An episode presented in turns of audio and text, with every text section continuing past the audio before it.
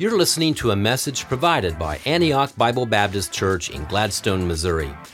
We intend this to be a helpful resource to you as you grow in your walk with Jesus Christ. This is intended especially for those who are unable to attend our worship gatherings and therefore were unable to hear the teaching of God's Word. This should not replace your gathering with our church as a member. If you're checking us out for the first time and are looking for a church to visit, we hope that you enjoy this content and that it impacts you personally. Thanks for listening. If you have your Bible this morning, I want to invite you to join me in the book of Exodus. We're going to be in Exodus chapter 7 through chapter 11. How about that, man? We're, gonna, we're going after it today. So if you have your Bible, uh, we'll be doing a lot of reading, and uh, there'll be some on the screen, some not. So if you have your Bible, it'll be good to navigate and work your way through that. And by the way, church, that's a good thing, isn't it? Amen? I mean, to have our Bibles and read through the Bible. Amen. That's a good, that's a good thing. So it's really great. I want to just say on behalf of, of uh, Pastor Steve and our pastoral team, thank you for uh, the gifts and the encouragement in this month of October, this past month of Pastor Appreciation.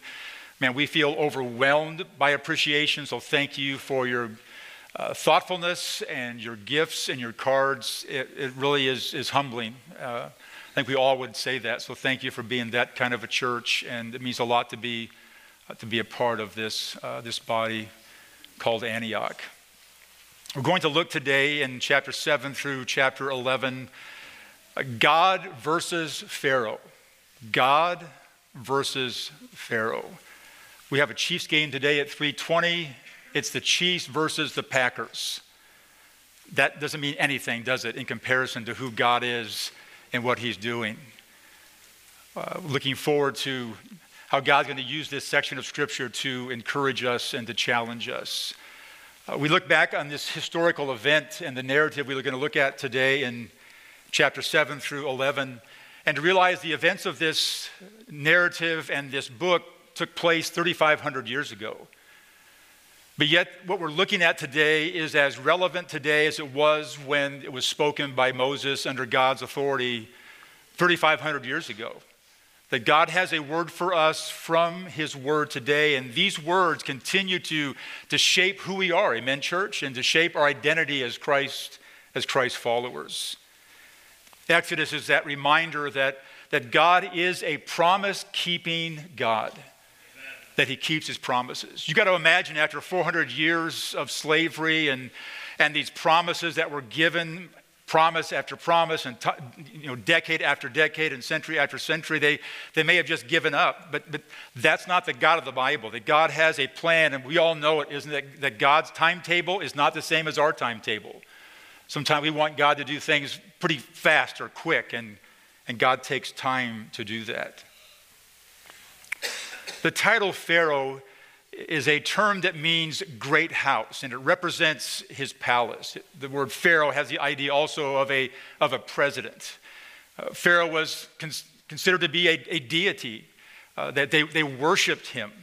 Uh, amazing historical background about Pharaoh and, and the pharaohs. In fact, the Egyptians believed that Pharaoh to be a mediator between God and them. That's how powerful he was. But we know in our text that Pharaoh was a, a brutal dictator uh, who leveled heavy abuse and oppression on the Israelites at that time, who numbered 1.5 million people in over 400 years of oppression and slavery. In Exodus chapter 5, Moses and his brother Aaron confront Pharaoh with these words and this message.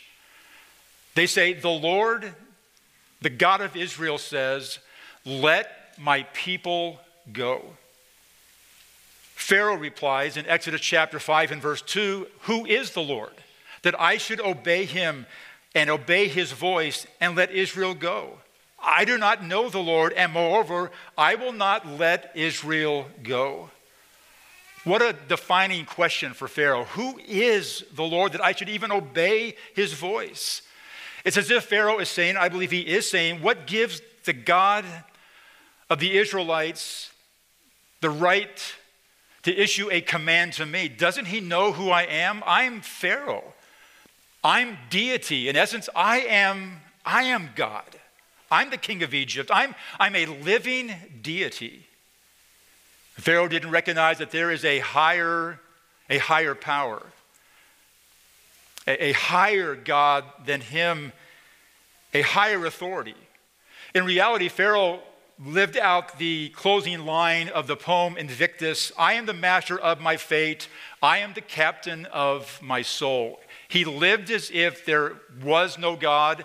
And what happens, church family, we may not be as blatant as Pharaoh was blatant, but yet there's times in our lives when we drift away. We might not say those exact words, who is the Lord?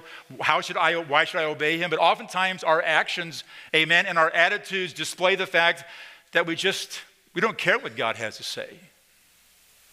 Right? Who is God to tell me how to live my family or spend my resources or whatever it may be? Let that sink in. We may not admit it, but by our actions we think it. Why should I let God interfere my life? I'm the master of my fate, I'm the captain of my soul. Chapter 7 then begins a new narrative where Moses and Aaron are given the assignment to confront Pharaoh again to let my people go. And God reminds them with this confrontation that he won't listen, right? Isn't that encouraging to get that kind of word from God to Moses? Hey, here's what you're going to do to Pharaoh, but he's not going to even pay attention to what you're saying. Maybe sometimes that happens in your household. Right? I, I just got a feeling at this 8:30 crowd that kind of happens once in a while. My wife will be talking and, and saying things, and about a minute or two later, I said, I, I'm sorry, I didn't, I didn't hear what you said. I didn't, sometimes I didn't even hear a word she said. All right? And the same goes for both of us, right? I mean, for, for, for both of us too, all right? So we, we get that. Pharaoh won't listen. We're going to find throughout this passage this phrase over and over again that Pharaoh's heart was hardened, that his heart was calloused, his heart was rebellious. We're going to see it all the way through the, the plagues. It's, it's amazing. You think there would be some kind of a breakdown somewhere in the narrative, but it's all about Pharaoh. It's all about his leadership and who he is. So God has promised to deliver his people from Egypt through great acts of judgment, and those acts of judgment are the 10 plagues, the 10 plagues. And so today I'm, I'm privileged to walk through not two or three of them, but all 10 of them, all right? So are you guys ready? Appreciate Pastor Steve. what's my text? Exodus 7 through 11. All right, so it's, it's awesome, isn't it? But hasn't Exodus been good for us as a church? To go back to those beginning books and to just, to, to just set our, our, our, our heart in what God is doing and just reminded of the kind of God He is. So the 10 plagues, I would say, define this epic showdown between Pharaoh and God, between Pharaoh and his gods, and Moses, his, his God. All 10 plagues represent an Egyptian god. It's important to know every plague represents an Egyptian god, and that God is over all of the Egyptian gods. We'll see that throughout this section. And so, the point of the 10 plagues is this the point of the 10 plagues is to display the awesome power and glory of God. That's the picture. To display his glory and his power. So let's look at the 10 plagues. If you have your Bible, want to join, join me in chapter 7 of the book of Exodus. The first plague is the Nile River turns to blood. The Nile River represents the gods Osiris, Nu, and Hapi. The Nile River represents these three gods of Egypt. Let me read the passage here, just for a brief passage in chapter 7, verse 20 through 21. And Moses and Aaron did as the Lord commanded. In the sight of Pharaoh and in the sight of his servants, he lifted up the staff and struck the water of the Nile, and all the water in the Nile turned to blood. And the fish in the Nile died, and the Nile stank, so that the Egyptians could not drink water from the Nile. There was blood throughout all the land of Egypt. Now, we read that passage this past week or so. I've kind of been thinking about this passage. But to realize what must that have been like to, to recognize the Nile River, it's the largest river in the world. That river now has turned to blood. My wife and I were taking a walk the other day. One of our favorite walks is down by the, by the river. There's a river down in Parkville. And just walking right by, as I walk in there yesterday, I thought, I can imagine the, the Missouri River being total blood. Right? Can, can, you only imagine that? What that must have been like? You think in my mind, plague number one, good for me. I'm good to go. When plagued, I'm done, all right? Done, one and done. But the Egyptians, they, they worshiped the river. It was the centerpiece of Egyptian culture. It, it provided for them transportation and, and water and for their own selves and for, for, for the fields and all the all they had just without water what do you have you have you have nothing the Nile River turns to blood, representing the gods of Egypt. Second plague is the frogs in chapter 8. The frogs also represent Egyptian gods, Heqt, the frog headed goddess of fertility. Look at the key passage here in chapter 8, verse, we'll look at verse 1 through 3. I think one's not on there, but 1 through 3. Then the Lord said to Moses Go into Pharaoh and say to him, Thus says the Lord, let my people go that they may serve me. But if you refuse to let them go, behold, I will plague all your country with frogs. The Nile shall swarm with frogs that shall come up into your house and into your bedroom and on your bed and into the houses of your servants and your people and into your ovens and your kneading bowls. Again, can you imagine your house filled with frogs, right? And look how God is giving these judgments gods of the Nile, gods of the frogs, these symbols of fertility. They also believe these frogs had divine power, almost as a god. The blood, the frogs, and then the gnats, chapter 8. The gnats represent the Egyptian earth god Geb. I'm going to pick it up here in chapter 16 or chapter 8 verse 16 and following. Then the Lord said to Moses, Exodus 8:16, "Say to Aaron, stretch out your staff and strike the dust of the earth, so that it may become gnats in all the land of Egypt." And they did so. Aaron stretched out his hand with his staff and struck the dust of the earth, and there were gnats on man and beast. All the dust of the earth became gnats in all the land of Egypt.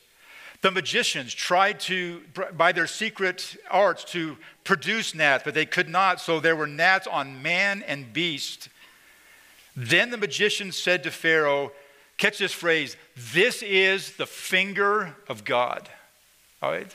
So his magicians are finally getting after two, now third plague. Hey, this is the finger of God. But Pharaoh's heart was hardened, and he would not listen to them as the Lord had said.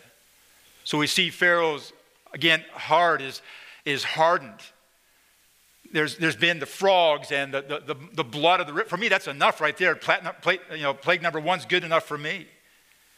This finger of God, what does that mean, the finger of God? The finger of God speaks to what God is doing. Think about the finger of God in your life and my life, that, that God has a, a plan and God's at work in our lives, and He ignored that. This is the finger of God. Again, He's rebellious, He's calloused, and would not listen to God. There's nothing like gnats to expose the, the, the lack of power and dominance of Pharaoh. I mean, you've been, on, you've been on your deck, haven't you, in the summertime, and you're out there maybe having dinner or something, or just hanging out there, and, and gnats, right? Have you, you have you experienced gnats? Can I get a witness on that, gnats, all right? And they're just, it's miserable, isn't it? They get up in your nose and get in your eyes, and just horrible. But can you imagine gnats everywhere? Everywhere. My wife and I were with some friends on Thursday evening for dinner, and uh, as we were sitting around the table, there was five of us around the table. Uh, there was a gnat at our table, a, a guest, a little, a little guest, just a little teeny, just a little teeny, teeny. All right. But there's just one gnat. I'm not talking about the room filled with gnats, just one. And it's amazing what one gnat could do, flying by my nose, flying, but just kind of, kind of swatted away, right? It came by, I think, one person on their lip or something, they were kind of getting off their lip. And then my wife, the wife she is, she killed it. I mean, she killed the gnat, right? Just awesome, man. The pioneer woman, that's what she does, man. Just, it just, but just finally, be trying, just boom, it's dead. But that's just one gnat. One. Can you imagine again the entire being of gnats everywhere, everywhere? So the Nile River turns to blood, the frogs, the gnats, and then just like gnats, here comes the flies. Represents the Egyptian god Uatchet, the god of flies, the, really the fly god. Look at chapter 8 here in verse 24. Chapter 8, verse 24. And the Lord did so. There came great swarms of flies into the house of Pharaoh and into his servants' houses throughout all the land of Egypt, and the land was ruined by the swarms of flies. Again, you think they'd get the idea, man, let's just, Pharaoh, let's just give in. Just give in. Blood and frogs and gnats and flies. Now we could do. There's a lot of lot here. I, I, hope I encourage you to take even the text on your own and and read through chapter seven and read through chapter eleven and get all the little details that are there. Right. But but you see you see the big picture here. A God who took the form of a fly. They were everywhere. These flies everywhere. Then there's the death of livestock. In chapter 9, this is the Egyptian god Apis. And the key verse here is chapter 9, verse 1 through 3. And there's much more to be said in that particular text, but pick it up in chapter 9, verse 1 through 3. Again, to notice if you go back to chapter 8, if you have your text, verse 32, but again, Pharaoh hardened his heart. Right? So just not, just not enough yet to break his heart. His heart is still hard. Chapter 9, verse 1. Then the Lord said to Moses, Go into Pharaoh and say to him, Thus says the Lord, the God of the Hebrews, Let my people go, that they may serve me. For if you refuse to let them go and still hold them, behold, the hand of the Lord will fall with a very severe plague upon your livestock that are in the field, the horses, the donkeys, the camels, the herds, and the flocks. Again, can you imagine everything, livestock, everything is, is gone. I mean, they, they, they worshiped livestock, right? Their, their, their gods are, are being killed. The weight of this death of livestock. Then we see in chapter 9 boils. The Egyptian god Sekhmet, uh, the god of Isis. It, it's the god of, of healing, this god of healing. Look at Exodus chapter 9, verse 8 through 12. It'll be on our screens as well. Chapter 9, verse 8 through 12. The sixth plague. And the Lord said to Moses and Aaron, Take handfuls of soot from the kiln, and let Moses throw them in the air in the sight of Pharaoh. It shall become fine dust over the land of Egypt and become boils breaking out in sores on man and beast throughout the land of Egypt everywhere. Verse 10 So they took soot from the kiln and stood before Pharaoh. Now, catch that phrase there. They're, they're actually standing before the most powerful man in the universe, all right? All, these plagues aren't even making a, a, dent in who he is. They, they stood before Pharaoh, and, and Moses threw the, threw it in the air, and it became boils breaking out in sores on man and beast. And the magicians could not stand before Moses because of the boils, for the boils came upon the magicians and upon Egypt. But the Lord hardened. This is the first time now we see not Pharaoh harden his heart. Now God steps in, and Pharaoh hardened the heart of Pharaoh, or excuse me, the Lord hardened the heart of Pharaoh, and he did not listen to them as the Lord had spoken. By God hardening the heart of Pharaoh, again, demonstrates his power and his authority and his superiority. Get me, get church? So here's God steps in and he hardens the heart of Pharaoh. This is getting serious. Not just Pharaoh hardened his heart, but then God has stepped in to harden his heart. Again, demonstrating that he is the God of all gods. He is the God of all and every Egyptian God. He's over all of them. A, a boil spoke of a, a skin disease. Anybody here ever had a boil? I mean, I don't want you to have to raise your hand you don't want to. I mean, I just, I, you know, I don't want to see it or look at it or anything like that. Where maybe someplace, you know, but you know, I mean, I, I, I don't think I've ever had a boil. Have you had a boil, Judy? Okay, we're, we're, we're okay. 45 years of marriage, never asked that question to her before. I love it. I, I, have never experienced a boil, but you who have, and I've seen, I've heard of it, it's just, just horrible. I've seen pictures of it. it. Just gets really red, and there's some kind of little black thing in there, and there's pus in it, and you squeeze it, and just kind of pops that. Hey, man, church, this is the word, man. We're getting, okay, we're going deep today. We're going, we're going deep, all right? But seriously, can you imagine boils of your, your entire body? Can you, I can't imagine that. But yet Pharaoh's hardened, and God uses it to harden his, his heart. And then there's a plague of hail in chapter 9. The Egyptian god Nut, who was the sun goddess, uh, the god Set, uh, who was the storm god. So look at chapter 9, verse 23 to 25. I think I'm going to go through down to 26.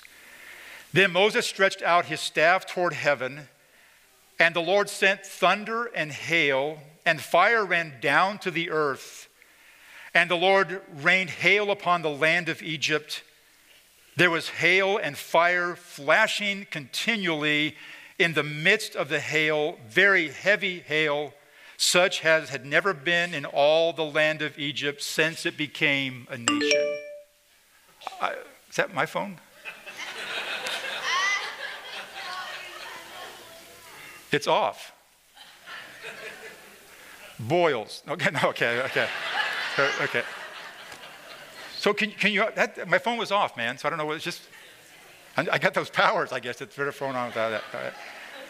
So can you imagine this, this, this, this hail on everything? In verse 25, the hail struck down everything that was in the field in all the land of Egypt, both man and beast, and the hail struck down every plant of the field and broke every tree of the field. Not, not just every tree of the field. Only in the land of Goshen where the people of Israel were, there was no hail. And by the way, they were exempt from all these plagues. Again, they were up in the land of Goshen. All, they never experienced any. God provided them, God protected them. We've seen hailstorms in Missouri, right? The damage it can do. But can you imagine this kind of hail that covered the entire land of Egypt? And Pharaoh still won't bow down to the God of gods. Sometimes, even in our lives, things happen in our lives, and, and we, we, we, get stubborn, we get rebellious, we get calloused, and we won't, we won't even bend down to the, the God, to our God, will we, church? We, we get stubborn. There's people in our church here and watching online who've been hurt by something in life, and you're angry at God, you're mad at God. But, but God is a God who is present. God is a God who, who cares. And may we never get that hard where we turn from God and who He is. The eighth plague is locusts. Locust represents the Egyptian gods Seth and Nut. It's, it's important to know, church, that every plague represents an Egyptian god and here it is, man. God dominates every Egyptian god. Right? Every Egyptian god. Look at 10:3 for a moment. I don't think it's on the screen, but 10:3, chapter 10, verse 3. I want to pick it up in verse, verse 1. Then the Lord said to Moses, Go into Pharaoh, for I have hardened his heart and the heart of his servants. Number two, that's the second time that God, that God I've, I've hardened his heart, that I may show these signs of mine among them, and that you may tell in the hearing of your son and your grandson how I have dealt harshly with the Egyptians and what signs I have done among them, that you may know that I am the Lord. Verse 3 So Moses and Aaron went into Pharaoh and said to him, Thus says the Lord, the God of the Hebrews, How long will you refuse to humble yourself before me? Let my people go that they may serve me. What a, what a question. Pharaoh, when are you going to, to stop this and just humble your heart before God? Pride is huge, isn't it, church? Pride is big. He wasn't willing to humble himself before the Lord. Look at verse 14 and 15 of chapter 10. 14 and 15. This plague of locusts. Then the locusts came up over all the land of Egypt and settled on the whole country of Egypt. Such a dense swarm of locusts as had never been before, no ever will be again.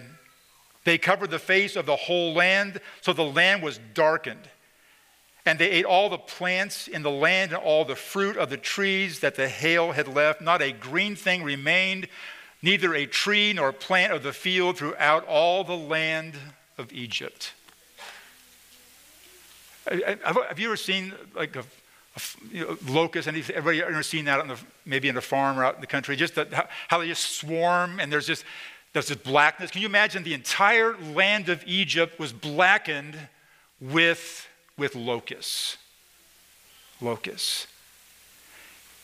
This was the crop God, and God is showing that He is the God of all the crops, right? That He's the God of vegetation, that He is the God, and by doing so, He continues to humiliate Pharaoh and the Egyptians. Number nine, the ninth plague is darkness the Egyptian god Ra and Isis.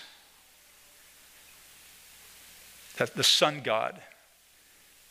The sun god even symbolized Pharaoh himself. And so it's like these are just getting heavier and heavier and heavier. This darkness that came above everybody was again aimed at this sun god Ra, who again symbolized Pharaoh himself. Pharaoh himself. Look at chapter 10 in verse 21. Then the Lord said to Moses, Stretch out your hand toward heaven, that there may be darkness over the land, a darkness to be felt. Have you ever been in a situation where you literally felt darkness? Felt it. If you're a spelunker or go caving, Anybody, how many have been in caves and go, go caving and spelunking? All right.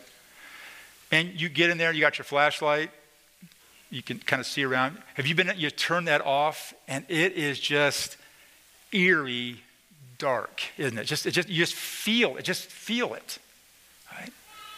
Can you imagine Gladstone, Missouri, the, the entire world, all right, dominated by darkness, by darkness? It would have been terrifying to the Egyptians that they worshiped the sun, the sun god. And we saw the picture a moment ago. Egypt is pretty much, you know, a desert area. There are some places of vegetation, but it's just, there's a lot of sun in Egypt. So can you imagine what that must have been for them in that situation? And then the 10th plague, the most tragic of all, is the plague of death. Again, this goes against and represents the Egyptian god Isis who also was the God of life, the God of life. Pick it up in chapter 11, verse 1.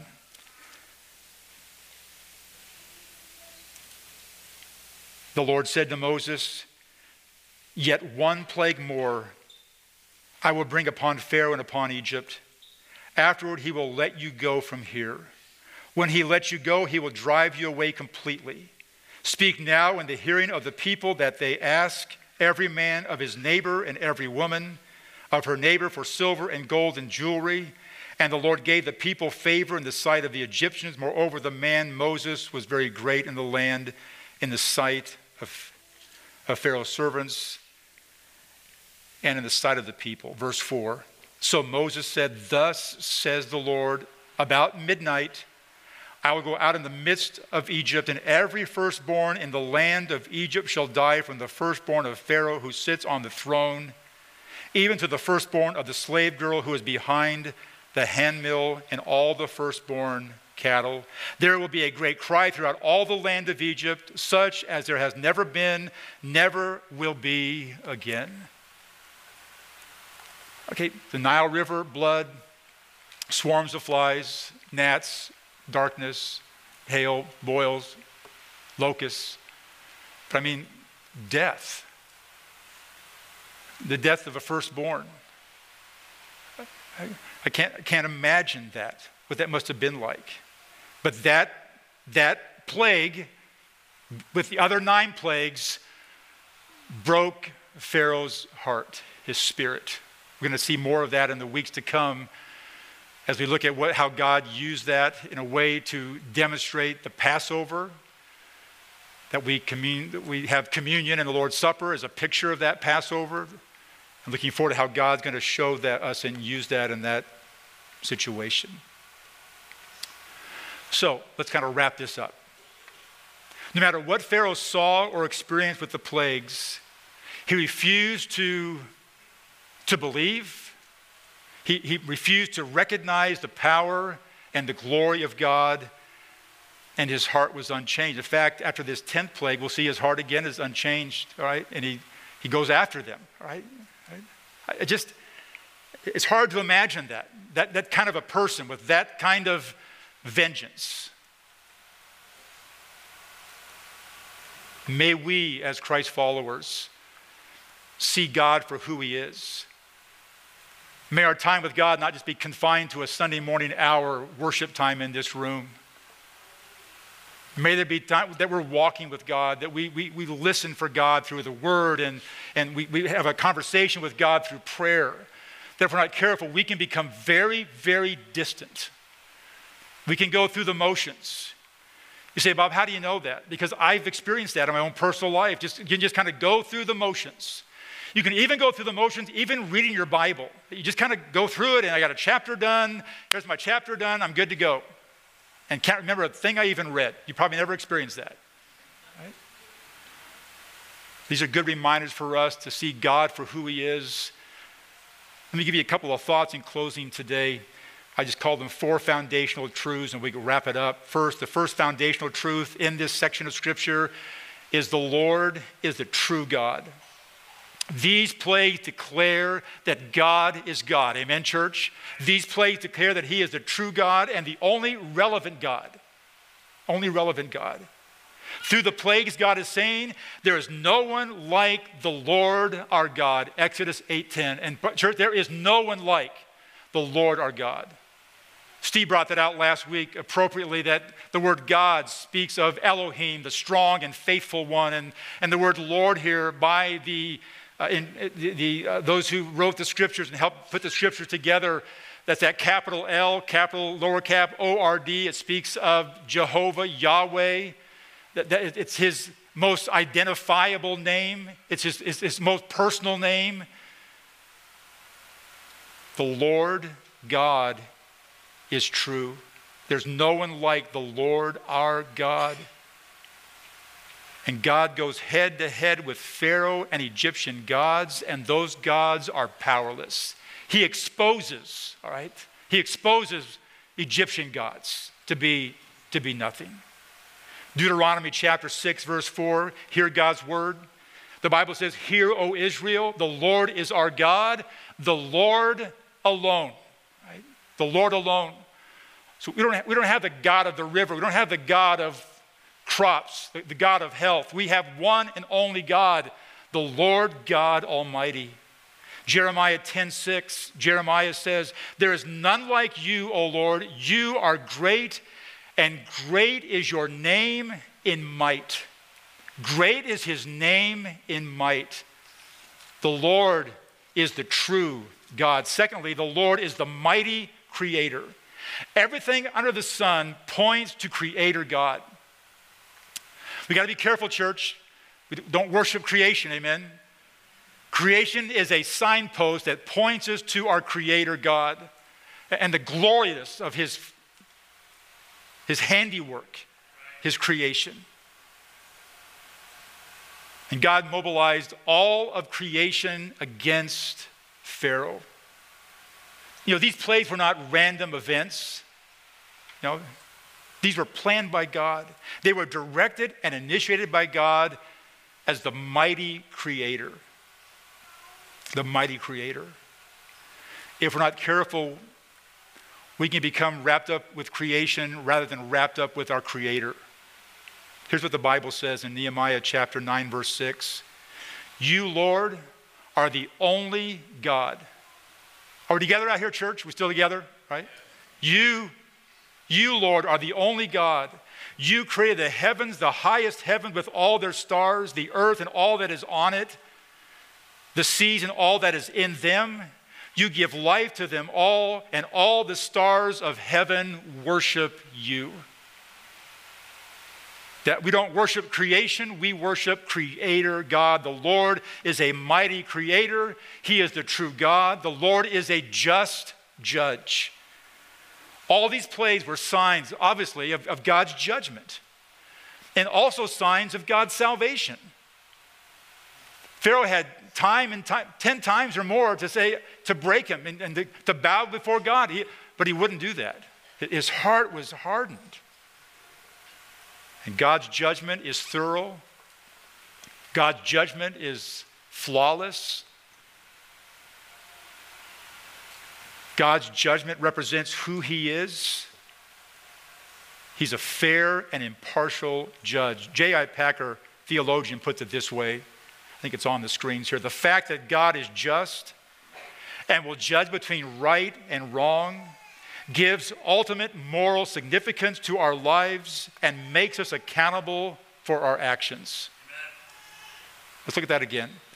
The fact that God is just and will judge between right and wrong gives ultimate moral significance to our lives and makes us accountable for our actions. And God's judgment, I mean, when we think about it, it seems to be like it's God's judgment, right? And there is that, there's a heaviness to that. But as I see it in the scriptures, it's God's judgment is this, church, to bring people up, out, and say, I'm God. Serve the one and only true God. God's judgment has a purpose, God's wrath has a purpose. Psalm 86 or 89, excuse me, verse 14 says, Righteous and justice are the foundations of your throne. The very throne of God is righteous and just. It goes on to say, the psalmist says, faithful love and truth go before you. Isn't that something? That faithful love and truth go before God. He's a just judge. He's a mighty creator. He's the true God. He's a gracious Savior. God is a just judge, but He's also a gracious Savior. He chose to demonstrate mercy to his people. In reality, he was demonstrating mercy even to Pharaoh, right? After plague one, I mean, let's go plague three or four, right? He, could, he just resisted that. And the, I want to be careful in this room here online that we, we're not careful, we can become resistant, even as a Christ follower, resistant to God and His Word. Sometimes you can even see it on people's face and people's demeanor, right? To realize that God is a gracious Savior. The compassionate mercy of God is never deserved. We, we can't earn it. It is freely given by Him to us, the mercy of God. This classic passage in Romans chapter 9 is a great passage just to flesh out sometime, but we're just going to read it here this morning. Romans chapter 9, verse 15 through 18. This is now thousands of years later. For he, God tells Moses, I will show mercy to whom I will show mercy, and I will have compassion on whom I will have compassion. So then, it does not depend on human will or effort, but on God who shows mercy. For the scriptures tells Pharaoh, I raised you up for this reason so that I may display my power in you, and that my name may be proclaimed in the whole world, the whole earth. So then, he has mercy on whom he wants to have mercy, and he hardens whom he wants to harden. That is a heavy passage. But that is who God is, church family. That's who God is. Catch that phrase? That he raised up Pharaoh for this reason? Think about that to display his power and to proclaim it to the whole earth. So then, he has mercy on whom he wants to have mercy, and he hardens whom he wants to harden. There's a lot to unpack that. It's, it's like, wow, that's heavy, but it's God, right? It's God who He is. We didn't choose to pursue God, He chose to pursue us. And the call is a full surrender to a gracious God. A gracious God. The dominant question comes to my mind Who is your God? Who is your God? God is the God over every religious and cultural power. He continues to prove himself daily over this worldly regime, over the difficulty of what we're seeing in our country politically and in every other sense, that God's over all of that. All of that. That God is God. And may we see God for who He is, what He's doing, what, and what He will do. That to get a, a, a big picture of God, amen, to get a picture of God and who He is, that He's true, that He's creator, that He is just, and that He is gracious. As we look at these plagues, it seems like God is harsh and hard, but every plague, even before the plagues, there was this picture of mercy. Just let my people go, all right? Again, Pharaoh, who am I to let him go? Okay. Over and over again, the hardness of Pharaoh, and unfortunately, we see that oftentimes. I, I, was, I wouldn't even say oftentimes, but it happens all over the world, all over this place. Presenting the gospel, and people's hearts can be hardened toward God. I pray your heart as a believer will not be hardened. I pray your heart as an unbeliever today in this room will not be hardened. Jeremiah 10 17 puts it this way The heart is deceitful above all things and desperately wicked. Who can know it? He goes on to say in verse 10 The Lord searches the hearts. The Lord searches the heart. As I close today, I would say the ultimate display of God's power is the resurrection of Jesus Christ from the dead. We all said, Amen. Amen. That's the ultimate display of his power is the resurrection of Jesus Christ. Jesus died on the cross for our sins. He was buried, and three days later, he rose again by the power of God. That's the gospel. I, I trust you have that you know the gospel. There's been a defining moment in your life where you recognized, I'm a sinner. God is just. He's gracious. He's true. I put my faith and trust in Him. Had there been that defining moment for you to say yes to Jesus, the Creator God?